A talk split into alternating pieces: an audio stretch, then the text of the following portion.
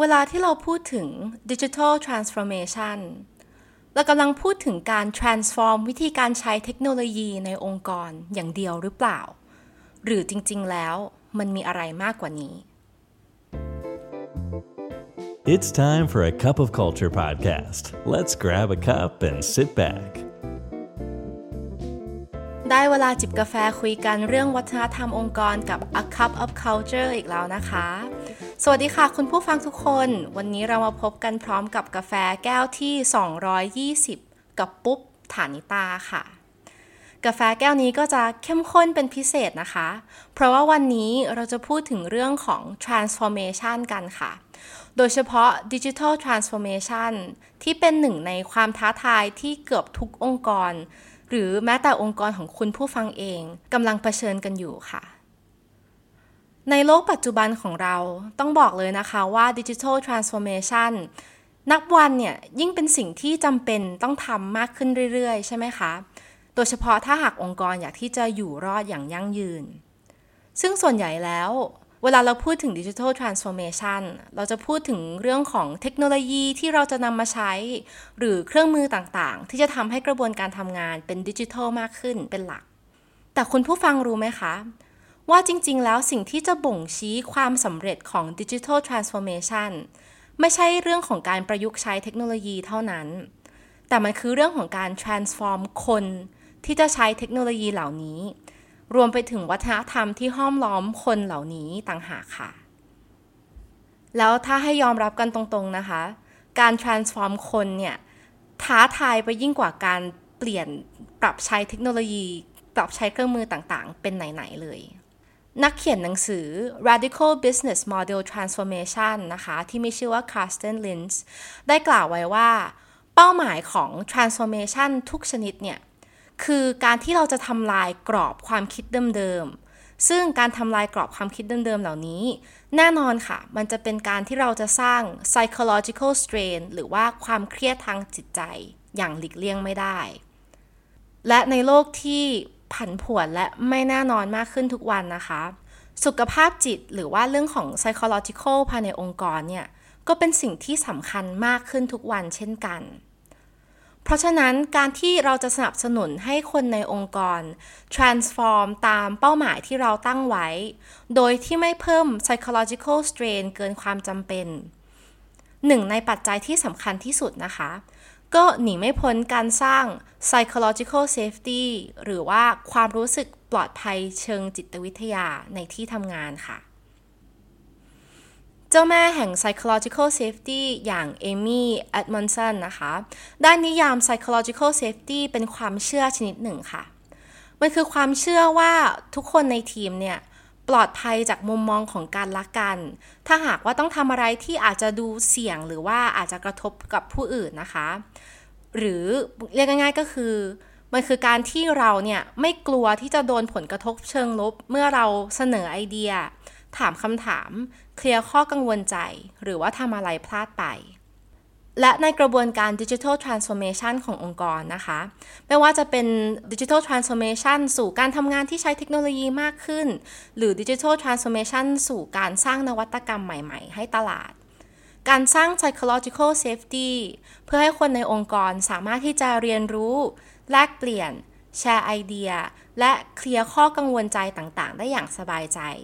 เป็นขั้นตอนที่จำเป็นในการ transform คนให้สามารถที่จะรับมือกับการเปลี่ยนแปลงอื่น ๆ ได้อย่างยั่งยืนค่ะ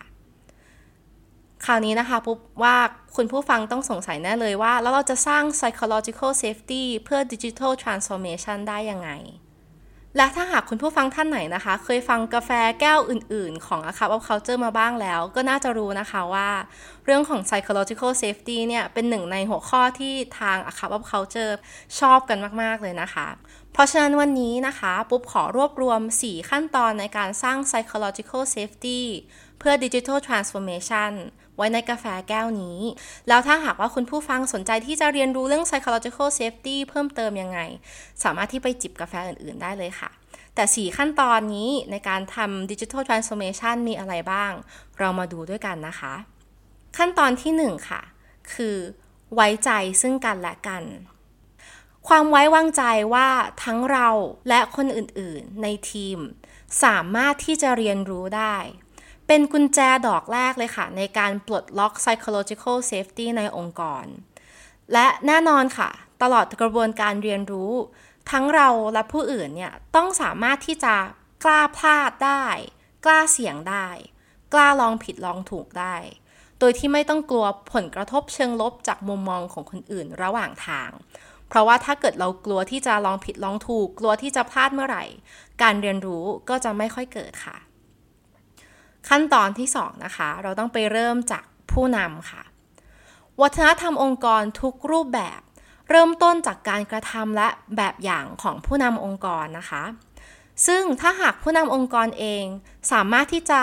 แชร์ประสบการณ์ที่ตัวเองเคยทำพลาดหรือล้มเหลว การแชร์เหล่านี้เนี่ยจะกลายเป็นแบบอย่างให้กับคนอื่น ๆ ในองค์กร เพื่อที่จะให้คนอื่นๆเนี่ยสามารถที่จะยอมรับความผิดพลาดของตนเองและทีมได้มากขึ้นค่ะ ขั้นตอนที่ 3 นะคะ คือการสื่อสาร why ให้ชัดเจน คนเราคงไม่พร้อมที่จะเปลี่ยนอะไร ถ้าหากว่าเราไม่เห็นว่าการเปลี่ยนแปลงนี้ดีหรือสำคัญค่ะเพราะฉะนั้นองค์กรควรที่จะสื่อสารเหตุผลในการเปลี่ยนแปลงอย่างชัดเจน รวมไปถึงคนที่จะอธิบายได้ว่า การเปลี่ยนแปลงนี้ดีต่อคนในองค์กรยังไงบ้าง นอกจากนั้นนะคะ องค์กรยังสามารถที่จะตั้ง incentive program หรือจัด coaching session ต่างๆ เพื่อชี้ให้คนในองค์กรเห็นถึงความสำคัญของ transformation นี้ให้ชัดขึ้นอีกด้วยค่ะ และขั้นตอนที่ 4 นะคะ คือลงทุนกับการเรียนรู้ ไม่ว่า Digital Transformation นี้จะมุ่งสู่การปรับเปลี่ยนภายในองค์กร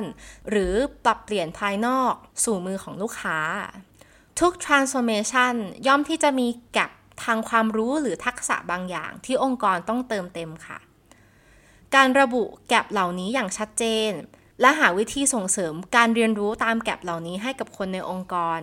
จะเป็นอีกกุญแจสำคัญหนึ่งในการสร้างดิจิทัลทรานส์โอมชันที่ยั่งยืนค่ะ เพราะฉะนั้นเวลาเรานึกถึงดิจิทัลทรานส์โอมชันที่สำเร็จนะคะ ภาพนั้นเนี่ยจริงๆมันเป็นแค่ภาพปลายทาง ที่เริ่มมาจาก people transformation ที่วางผู้คนเป็นศูนย์กลางก่อนค่ะ แล้วจริงๆ อันนี้เนี่ยไม่ใช่แค่สำหรับดิจิทัลทรานส์โอมชันอย่างเดียวนะคะ แต่เป็นสำหรับ transformation ทุกรูปแบบสำหรับทุกองค์กรเลย และผู้คนเหล่านี้นะคะ จะพร้อมที่จะเปลี่ยนแปลงและะเผชิญกับความท้าทายใหม่ๆ ต่อเมื่อพวกเขารู้สึกสบายใจ รู้สึกปลอดภัย และพร้อมที่จะเดินหน้าต่อไปเท่านั้น เพราะฉะนั้นนะคะใน transformation ของเราโดยเฉพาะ digital transformation อย่าลืม 4 ขั้นตอนที่ผสมอยู่ในกาแฟแก้วนี้นะคะ ซึ่งก็คือการไว้ใจซึ่งกันและกันให้เรียนรู้ การเริ่มจากผู้นำที่จะสร้าง พื้นที่ psychological safety การสื่อสาร why ของ transformation ให้ชัดเจน และการลงทุนกับการเรียนรู้ที่อาจจะเป็นแกลบในปัจจุบัน เพื่อมุ่งไปสู่อนาคตค่ะ และกาแฟแก้วนี้ก็หมดลงแล้วนะคะ อย่าลืมนะคะคุณผู้ฟังว่าไม่ว่าจะตั้งใจหรือไม่ก็ตาม วัฒนธรรมองค์กรก็จะเกิดขึ้นอยู่ดีค่ะทำไมเราไม่มาสร้างวัฒนธรรมในแบบที่เราอยากจะเห็นกันล่ะคะ เราพบกันใหม่แก้วหน้าสำหรับแก้วนี้ สวัสดีค่ะ And that's today's cup of culture. See you again next time.